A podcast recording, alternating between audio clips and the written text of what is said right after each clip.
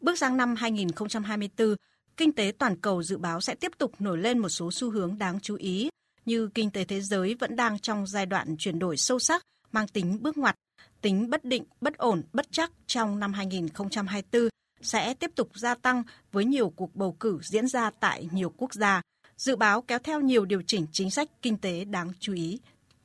Trong bối cảnh đầy thách thức như vậy, ông Phan Đức Hiếu, Ủy viên Thường trực Ủy ban Kinh tế của Quốc hội khẳng định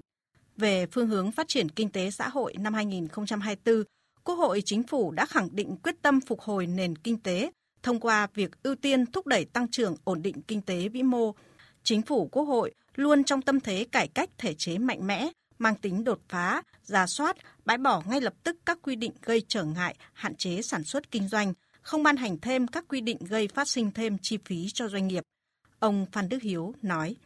Chính phủ đưa ra ưu tiên thúc đẩy tăng trưởng. Đây là một cái thông điệp rất rõ. Và chính phủ đưa ra đây thì nó có bốn nhóm. Thứ nhất là chúng ta nói rất nhiều đến đổi mới sáng tạo, xanh, phát triển bền vững. Cái thứ hai là hoàn thiện thể chế, nhấn mạnh rất nhiều đến vấn đề về năng lượng, đặc biệt là năng lượng xanh, năng lượng bền vững, an ninh năng lượng và thúc đẩy cái chuyển đổi năng lượng. Vẫn tiếp tục thúc đẩy cái công nghiệp chế biến chế tạo và đặc biệt toàn diện hơn là nhấn mạnh nhiều đến cái đào tạo về nguồn nhân lực. Cái nhóm thứ tư thúc đẩy đầu tư rất quan trọng và đặc biệt là đầu tư FDI. Nhằm giúp nền kinh tế phục hồi và tăng trưởng, bà Bùi Thúy Hằng, Phó vụ trưởng vụ chính sách tiền tệ Ngân hàng Nhà nước Việt Nam cho biết, định hướng chính sách tiền tệ năm 2024 là tập trung mở rộng khả năng hỗ trợ tín dụng cho doanh nghiệp phục hồi, chớp cơ hội phát triển mới trong năm nay.